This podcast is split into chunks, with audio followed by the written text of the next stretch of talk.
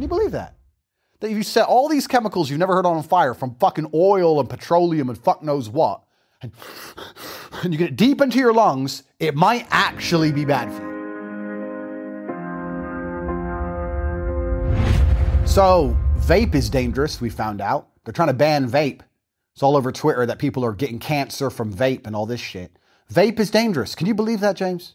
Vape is dangerous. Can you believe that chemicals you can buy for $1 that you can't even name, 40 or 50 chemicals that you've never heard of, you can't name, you don't know where they come from, all combined to try and taste like fucking watermelon, that you set on fire electronically and inhale deep into your lungs, the most unnatural chemicals you can possibly think of, produced cheaply in China, is dangerous for you? Can you believe that? That if you set all these chemicals you've never heard on fire, from fucking oil and petroleum and fuck knows what, and you get it deep into your lungs, it might actually be bad for you. That's incredible. That surprised me like I couldn't believe. I never expected that. I thought, no, surely this unregulated liquid that manages to somehow taste like fucking forest fruits, made from literally petroleum. They fucking got it out. What's that thing in school you learn where how they refine oil? What's it called? Fucking that thing. Something furnace. You motherfuckers know. And they put oil in and they get petroleum and kerosene and all these different things. And fucking vape.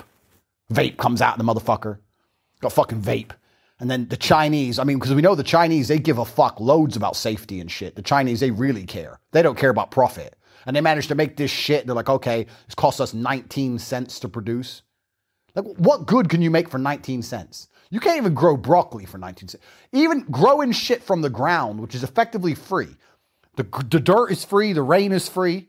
If I tell you got 19 cents to produce me some food, you struggle to get a fucking tomato.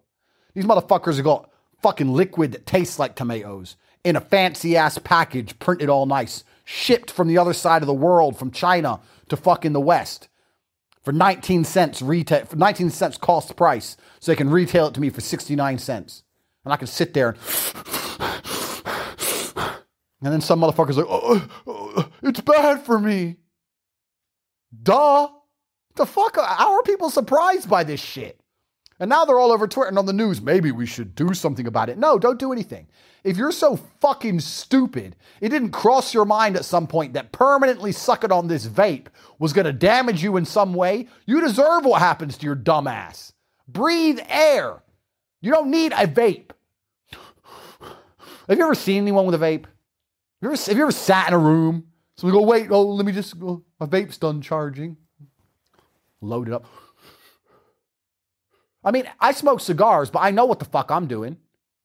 Give me a big fat cigar. I'm risking cancer to look like a mafia boss. Fine. I'm not sitting there smoking cigars and going, I can't believe this is bad for me. No, like these fucking vape bullshit children. And what kind of parent lets their 16-year-old vape anyway? If I had a 16-year-old son, he's like, I'll go to vape. Get the fuck out of here, vape. Do some push-ups. You ain't got time to vape. You gotta do push-ups. You ain't got time. You're a little fucking punk. Talk to me about fucking vape. It's insane. The world, why are we trying to save people that literally Darwinism is trying to eliminate? Why are we trying to save them? I saw some bullshit on Twitter. Some guy was coughing up blood. How much vape have you fucking vaped to cough up blood? You deserve everything that happens to your stupid ass. Fuck you.